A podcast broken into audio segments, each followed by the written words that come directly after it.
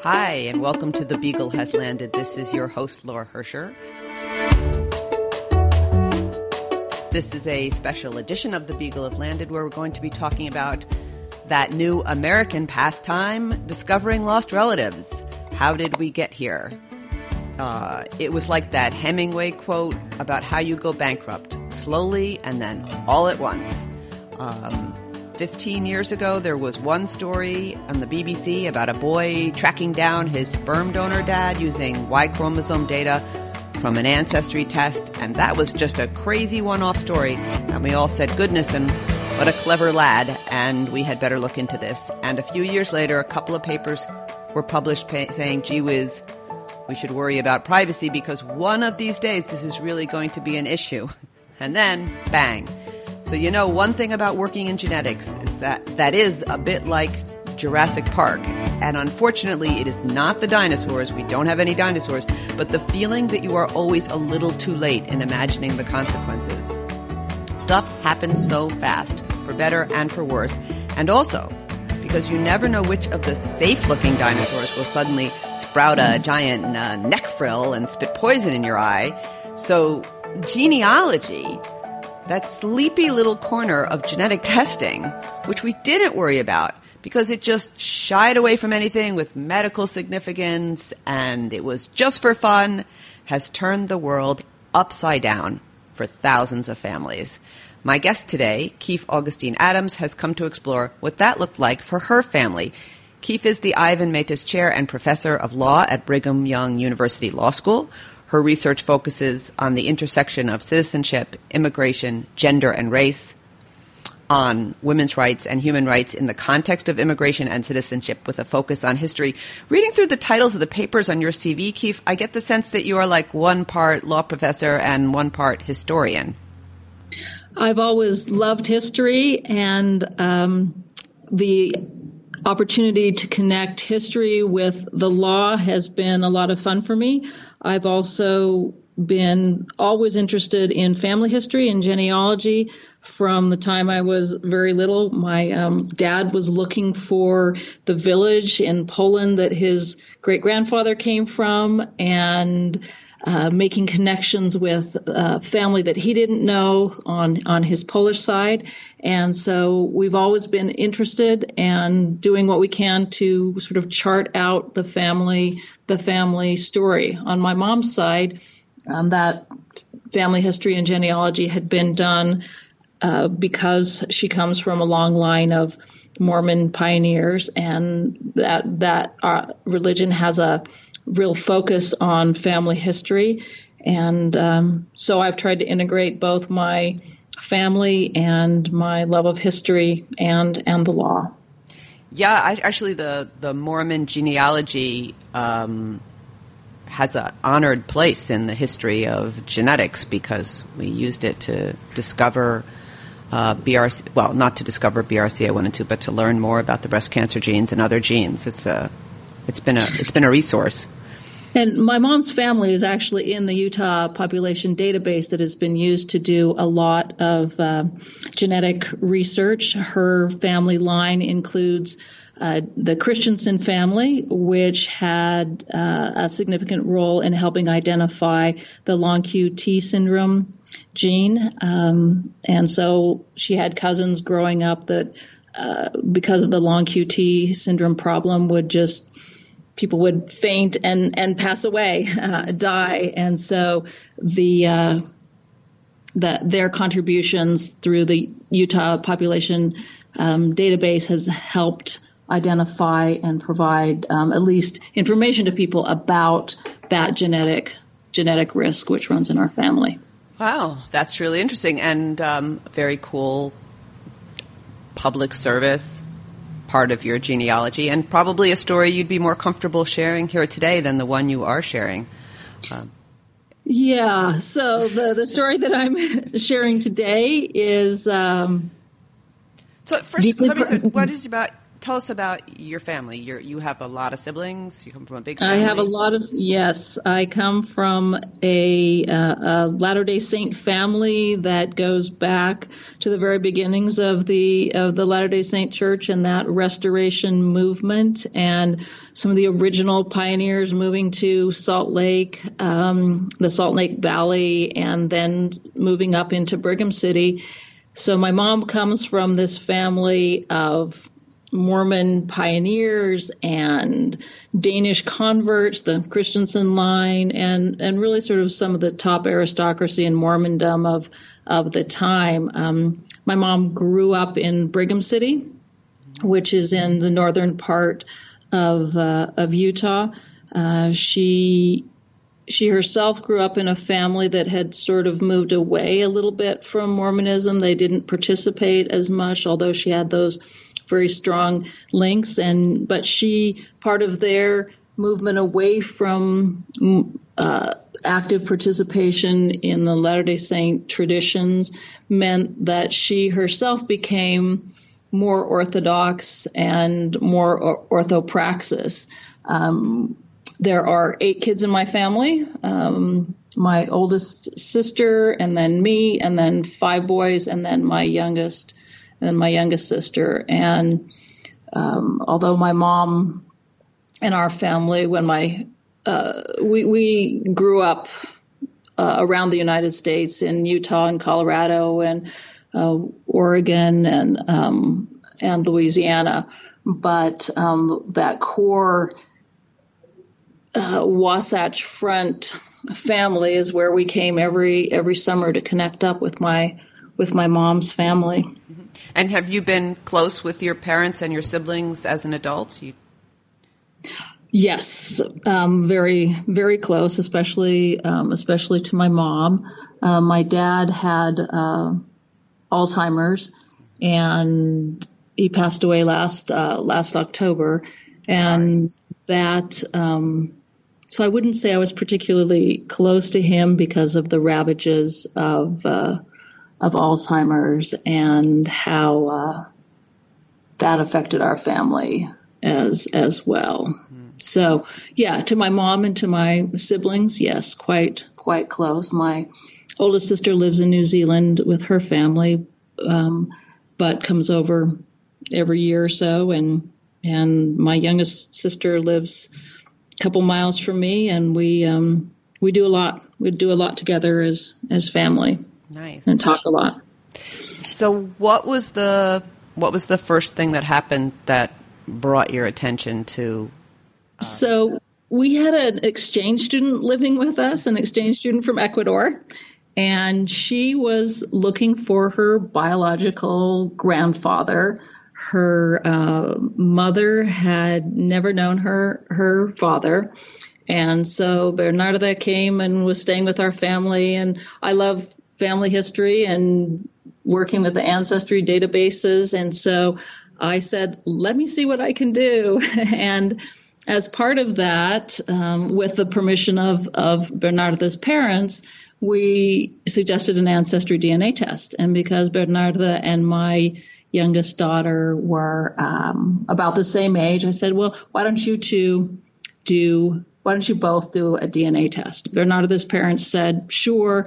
Um, that sounds good. Her mother was really interested and excited at the possibility of potentially finding her biological father. Uh, and so both of the girls did the DNA test, and um, we, uh, you know, then I, I, spent a lot of time and not through Bernarda's DNA test, but through the ancestry databases and the name I had, I was able to identify her biological grandfather and eventually connect her mother up with some um, with some half siblings.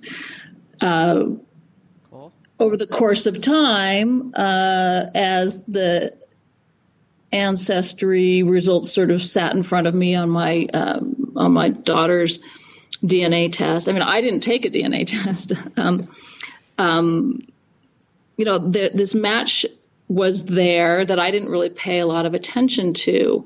Uh, and then. What, what did in, it say? it said, um, so Ancestry divides matches up into uh, parent child and then close family to first sibling, uh, I mean, to first cousin, mm-hmm. and then first to second cousin, and then it, it goes it different levels of cousinness. And that doesn't actually express, except for the parent child relationship, it doesn't actually express an actual relationship. It's just estimating the probability of a relationship based on the shared centimorgans and shared segments of, of DNA. And so this, this match to my, um, to my daughter was a match, uh, that was in the, um, close family to first cousin relationship. And so at one point I just said, because I, I, was paying attention to so many other things in terms of family history, but not that. Mm-hmm.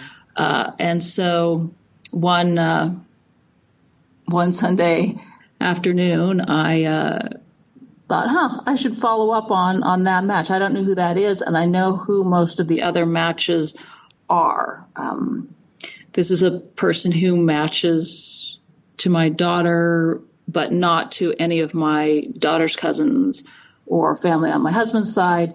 So I sent through the Ancestry messaging system, I sent a message that said, Hi, um, through Ancestry, it looks like uh, we, we match up that, and based on the shared matches, I think it's along the Nichols or the Rosenbaum lines. Do any of those names ring a bell for you? And the match wrote back, uh, yes, I see that we I match with uh, Isabel, my daughter, and I also see a match with Nathan, my brother, but I don't see a match to you. And you know what? And so why would that be? Um, and I wrote back and said, "Oh yeah, I had these ancestry kits that I parceled out among family members, and I didn't actually, um, I haven't taken one myself, but I'm the most active person on Ancestry.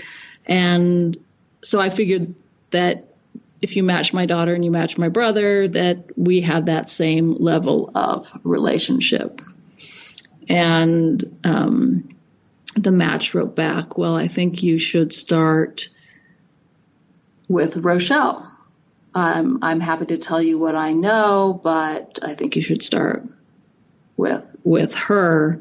Um, uh, who's Rochelle? Sorry. And Rochelle, Rochelle is my mom. Oh. And I'm starting to think at this point, well, I'm starting to speculate about all the possibilities of relationships. Did my grandpa have, you know, did grandpa have a late life fling? Did one of my aunts um, have a, a, a child? Um, my mom comes from a family of five sisters. Mm-hmm. And um, my mom was always the the good one, the the the daughter who always tried to do everything that she thought was right. And so I wrote back to the match and said, okay, but I'd love to hear what you know. And sorry, I get a little, um, you know, the, just the shock of the of the moment, she wrote back and said, "I was born in Seattle in August of 1960, and the name on my birth certificate is." And then she gave my mother's full maiden name. Wow. And I just started shaking and I stood up from the computer and you know walked into our bathroom where my husband was showering and I just opened the bath you know the glass shower door and I walked right in and just wow. collapsed against him and just said she's my sister she's my sister and um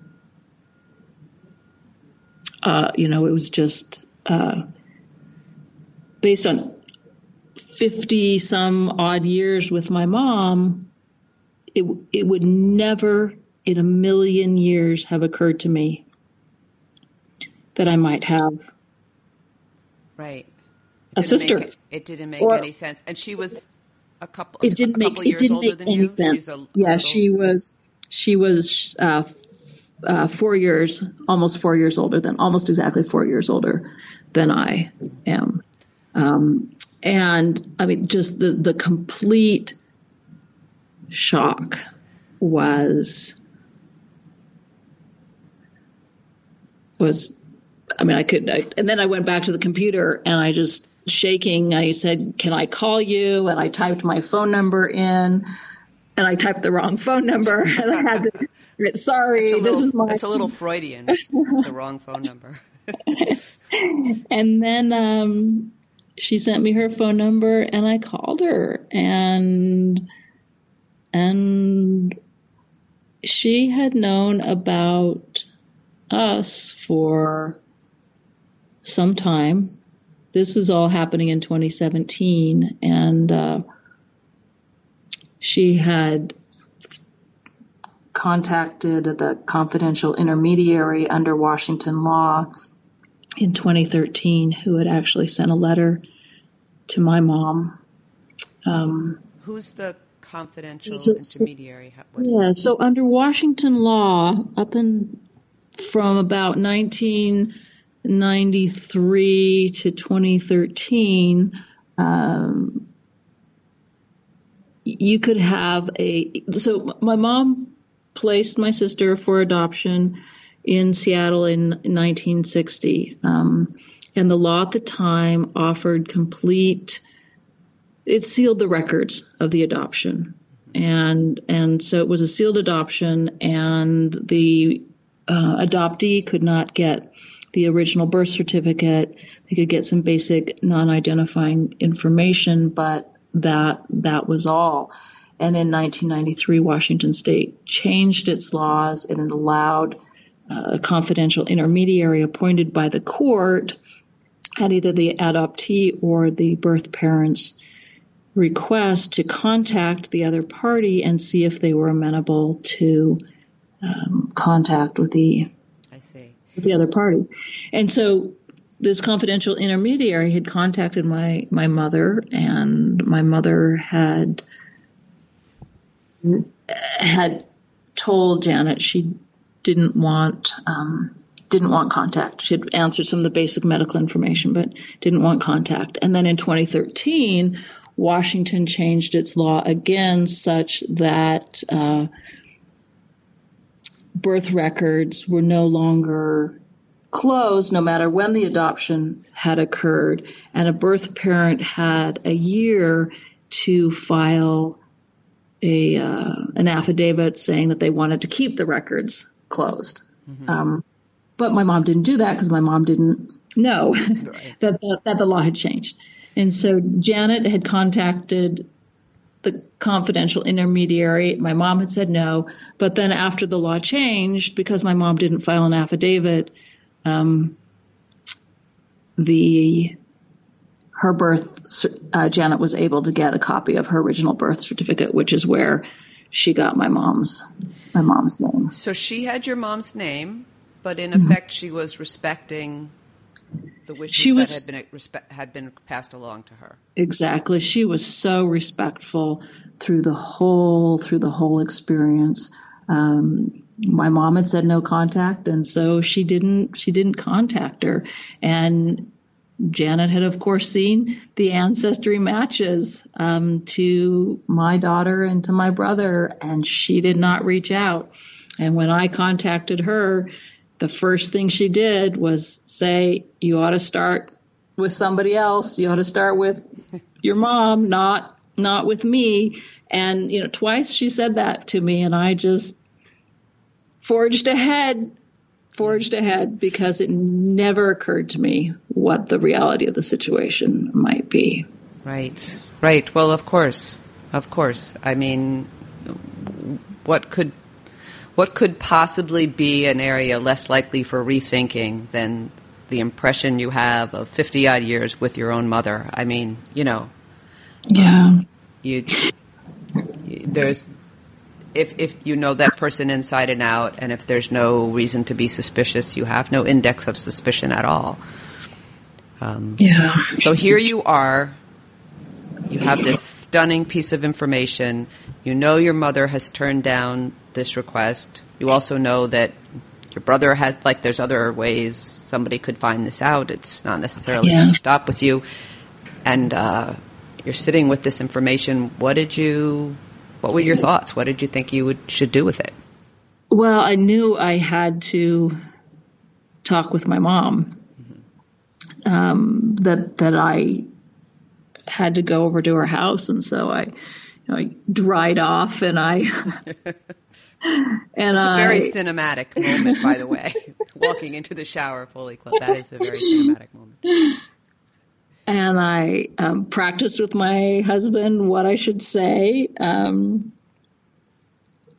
and I went to my parents' house. This is about 10 o'clock, 11 o'clock on a Monday morning. And I'd been visiting them a lot because of my dad's declining health and declining mental state. Um, and I didn't know if he knew. And so I needed to figure out a way to talk to my mom. So I arrived with chocolate bar in hand and I said, I brought you this chocolate bar. Let's go look at the rhubarb in your backyard because my mom had rhubarb and I love rhubarb and and so I drew her away from my dad because if he didn't know, um, I didn't want to I didn't want to risk angering him and the sort of outbursts that could could happen. And so we went out into the backyard and um, as we approached the rhubarb i just turned to my mom and said mom i you know i learned this morning through ancestry dna about the baby. Wow. and she just froze she froze and then she just started saying, I was so naive, I was so naive, I was so naive. And she told me that um, Thanksgiving weekend of 1959, she had gone home from Brigham City to her apartment in Ogden, Utah, that she shared with a bunch of people, um, a bunch of women, but none of them were there. And her Air Force boyfriend had come over and she led him into the empty apartment and she kissed him. And when she realized what was happening, she protested and tried to push him away and said no. Um, and he raped her. Although that, of course, is not the word she used. When she um, finished telling me, I said, Mom, that's rape. That's date rape. And she just said, We didn't call it that back then. And she said, We, um, I've done everything I could to repent. To because she considered it sin, you know, under the uh, the strictures of the culture in which she grew up, that charged women with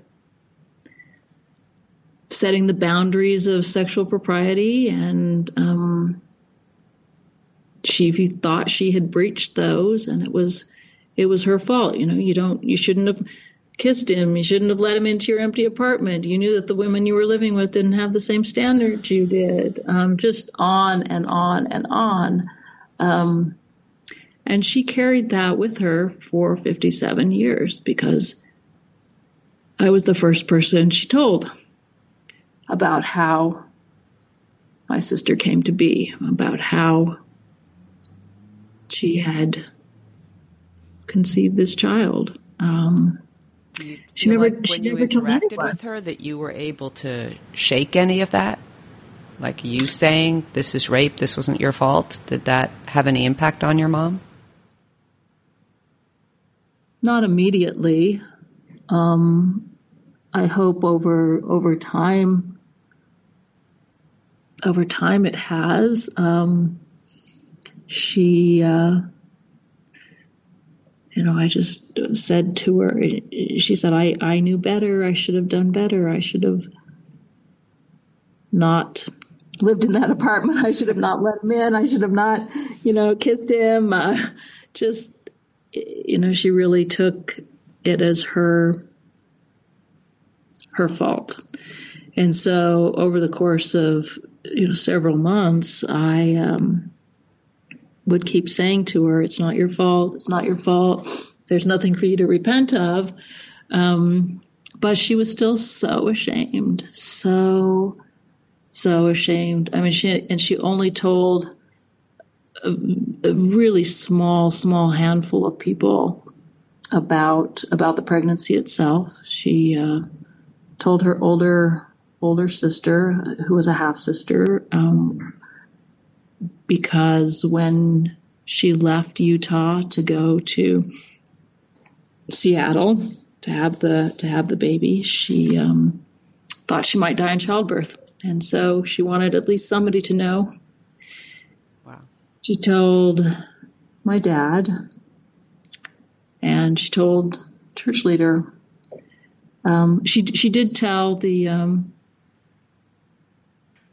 the rapist boyfriend, um, and he said, "I'm getting transferred." So it's not clear to me that he ever knew that she actually went ahead and had had the baby.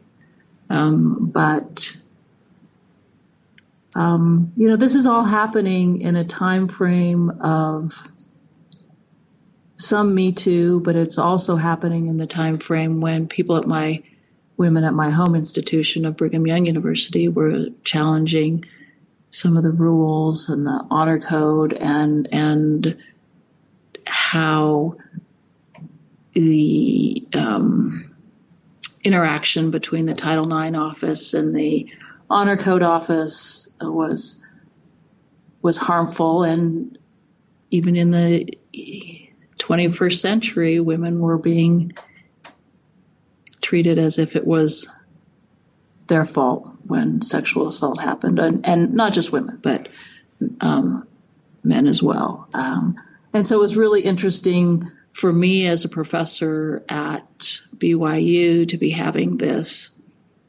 experience with my mom, and then the same kinds of issues 50 years later.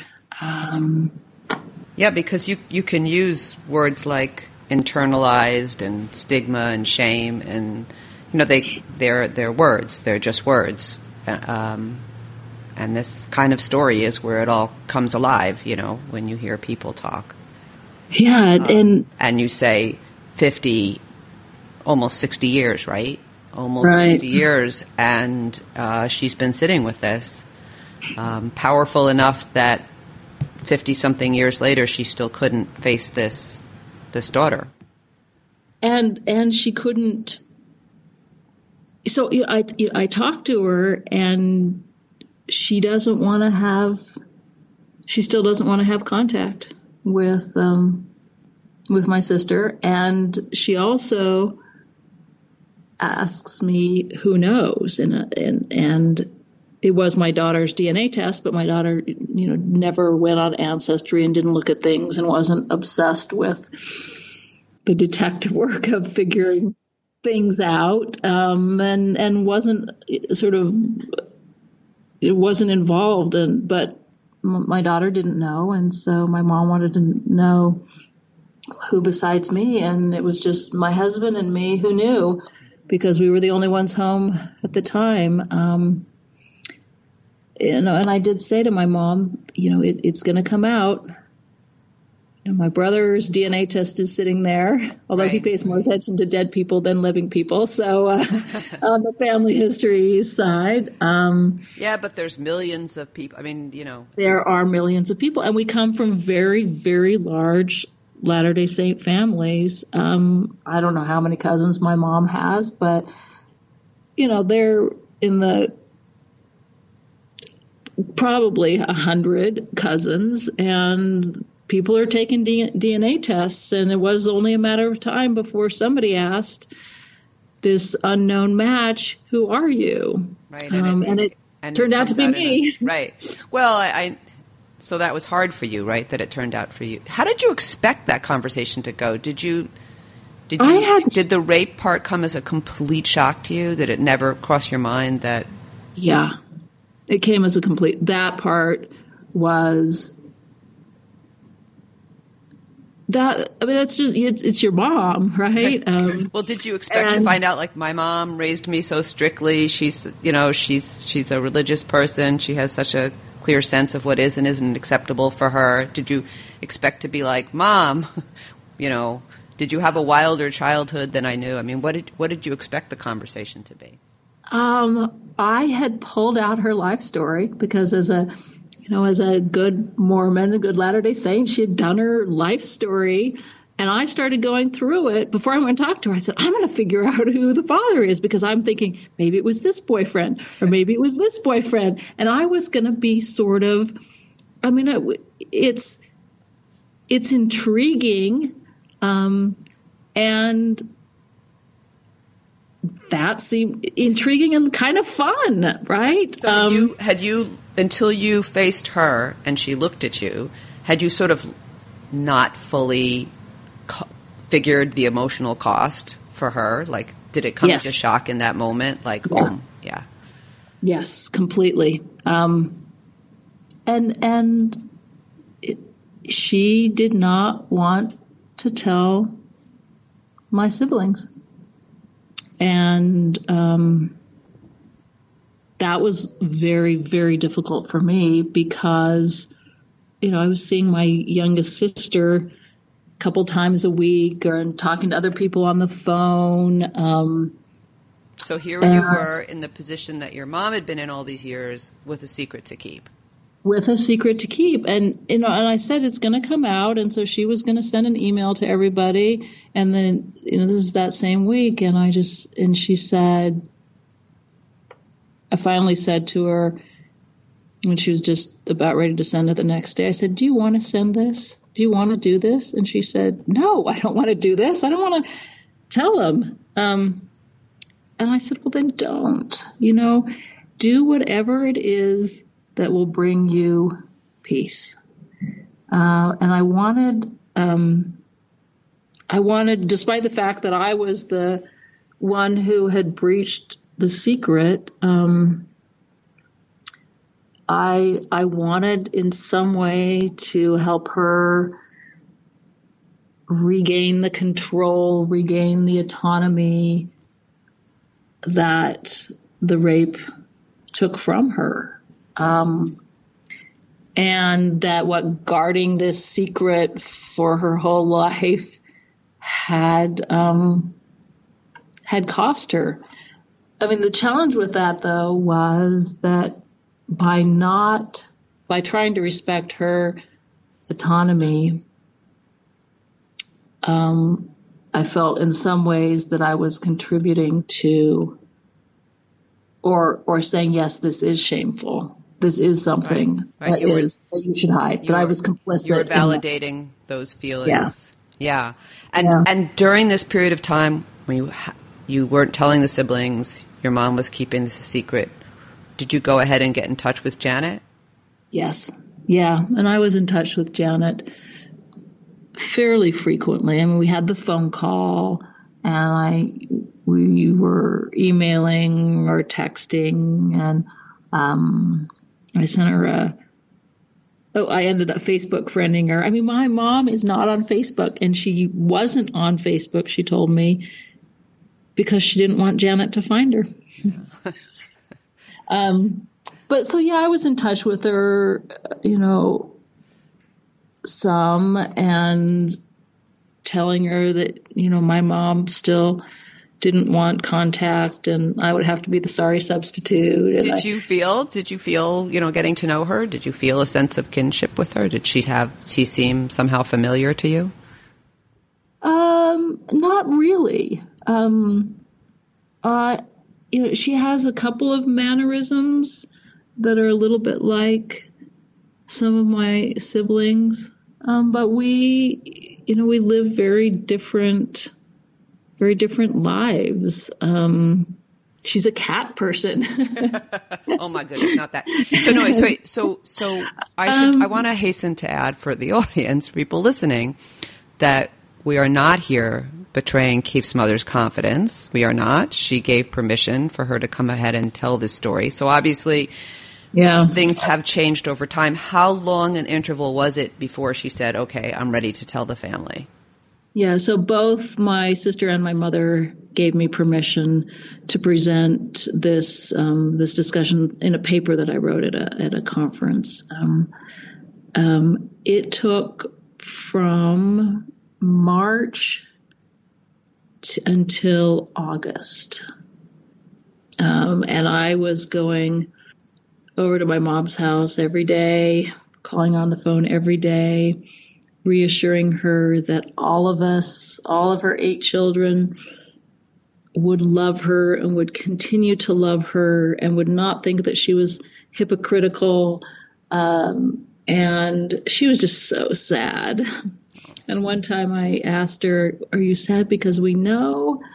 Um, and she said, Yeah, and, and because it happened. Um, and you know my husband reassured her um, i just tried to be supportive of her in whatever however however i could. Um, and she you know it just was still so very very painful. And my dad's situation didn't make it didn't make it easy easier. Um, yeah she's and, dealing and, with a lot. yeah and but her her whole life, you know, she was always worried about what other people thought and thought that people were talking about her. And um, she told me that she thought that two of my one of my sisters-in-law and other sister had figured it out because one time when she walked into the room, they stopped talking.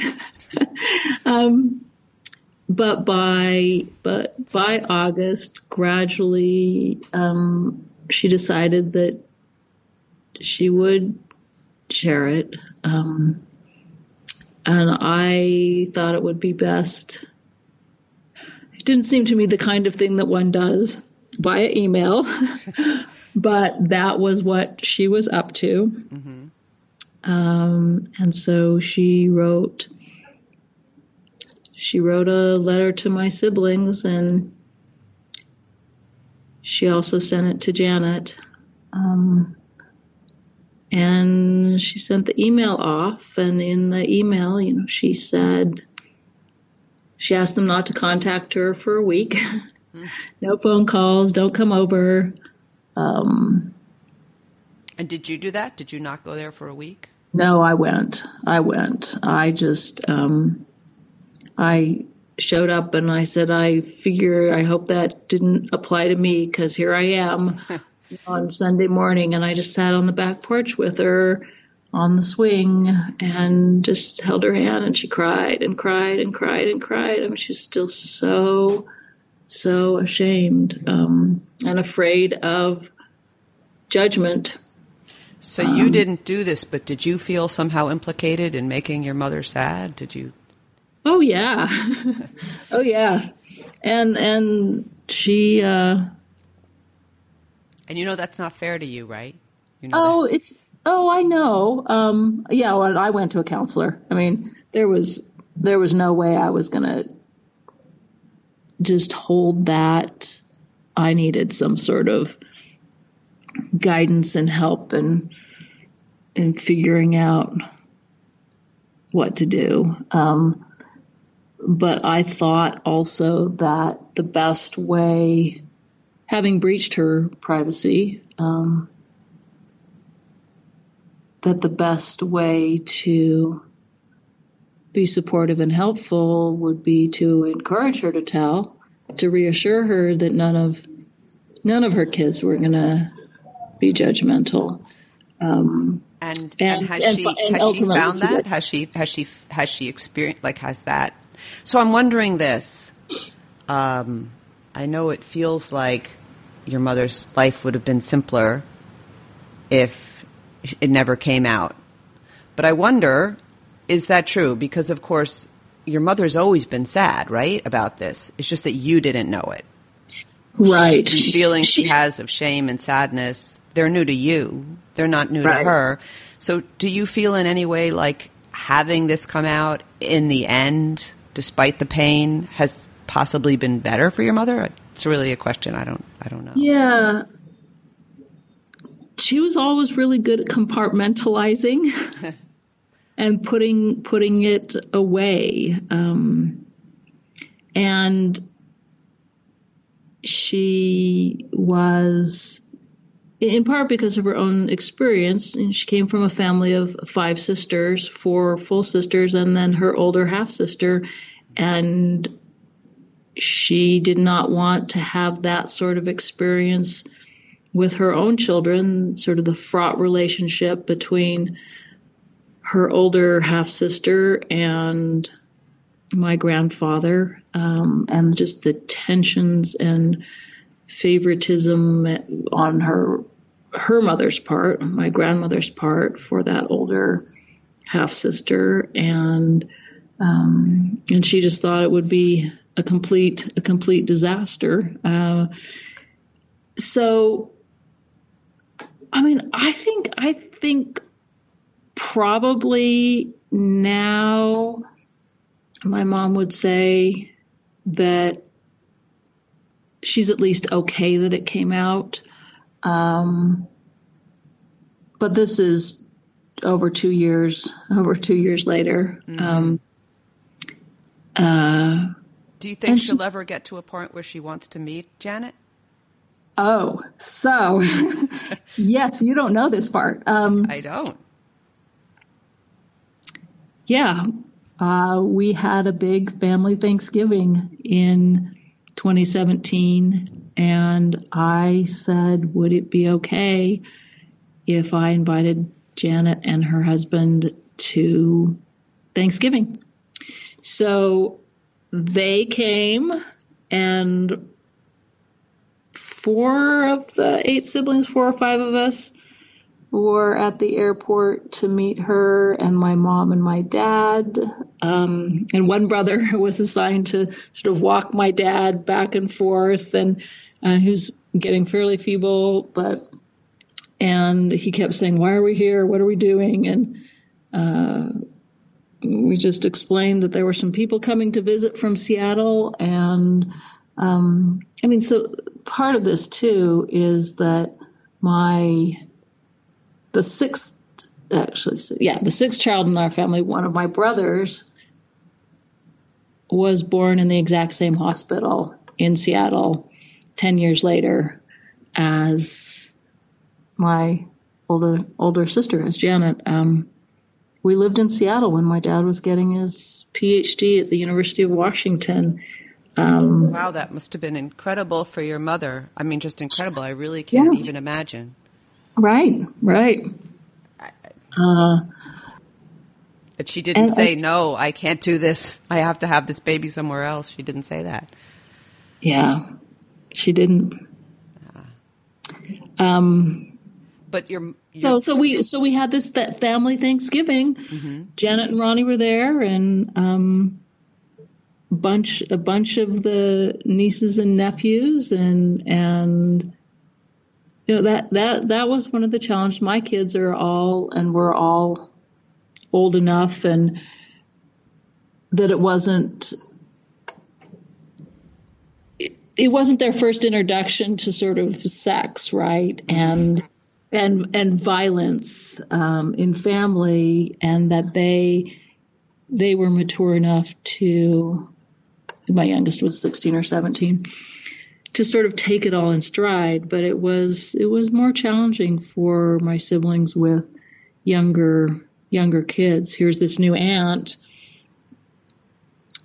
and we have an aunt, right? Somebody we've never met. And well, how did that happen? And and so particularly for some of my siblings who had daughters in the sort of the 10 to 10 to 13 range, um, figuring out exactly what to to say without making without contributing to grandma's shame, right? But also without um, sex being violence and rape all the time, um, or you know, in this sort of initial discussion was um, was was hard. Yeah, yeah, really, really hard. Yeah, no, no, those that that's that's uh, it's it's it's a hard way to introduce the subject.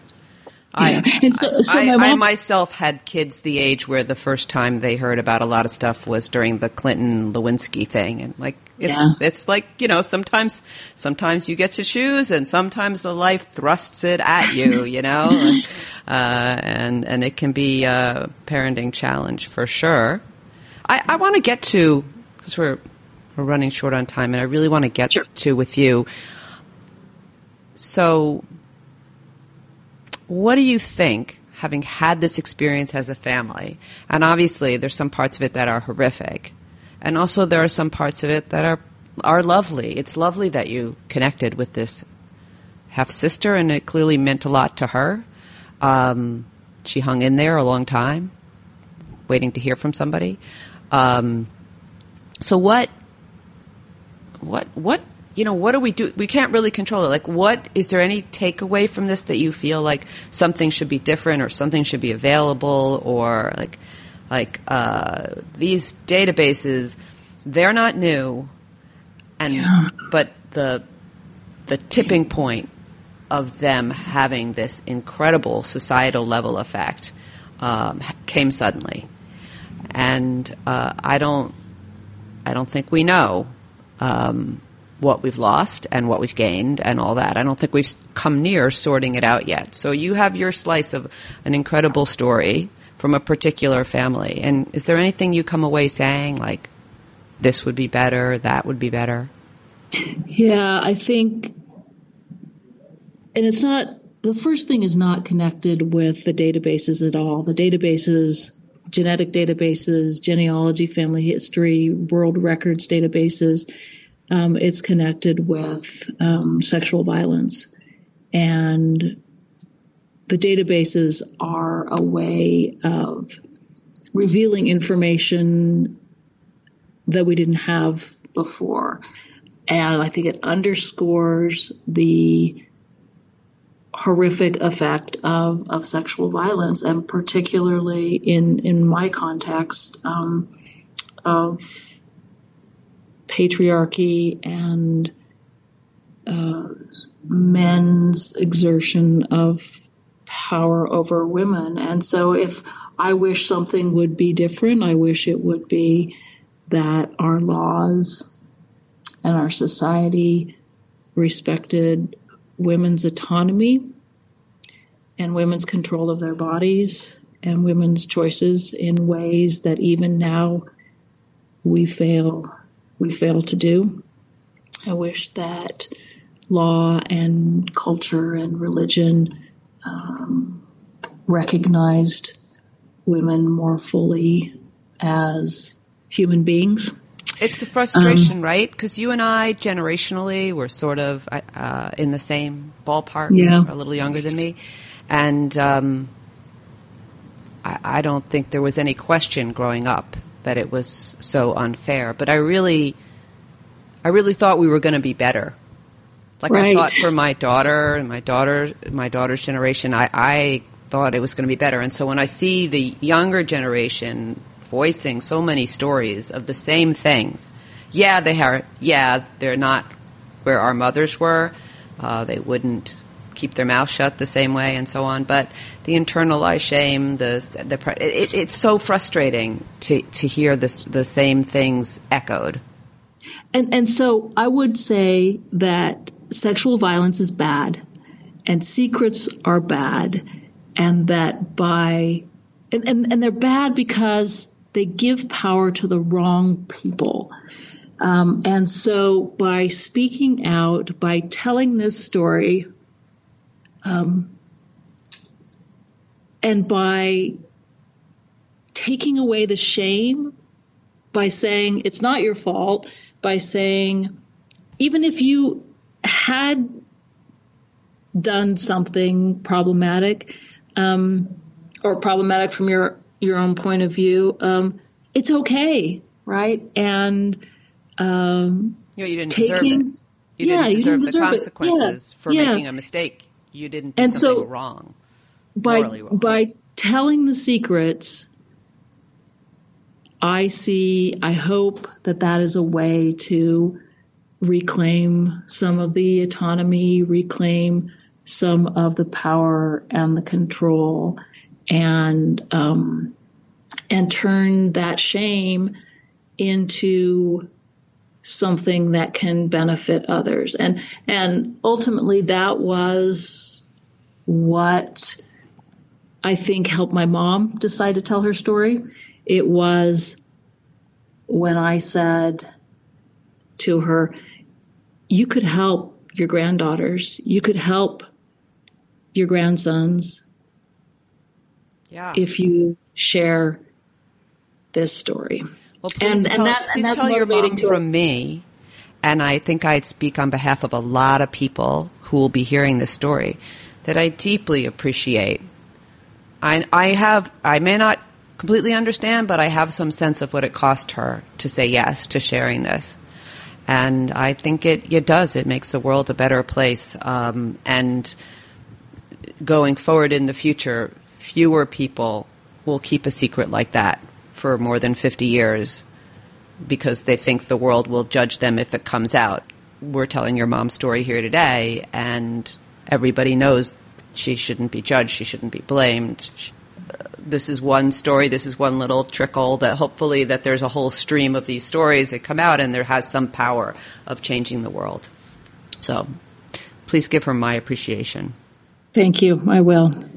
Um, and I, I'm, you know what, I was sitting here thinking about this. I was so amazed at sort of, you know, here DNA is an information carrying machine. Um, and we all talk about it all the time. That's our job. Talk about it. It's a cookbook. It carries the recipe for you. It's an information carrying machine. But it's like, it carries so many stories, right? It carries the stories of, of like ancient populations, if you compare it across the ages, and it carries stories like this, like hidden in, in these like little pieces of you know DNA matching from family member to family member. It's like a haiku for this whole story. I was thinking Yeah. of other stories, and you know, well, like that you put it together, but it was like this little poem that told your mom's story.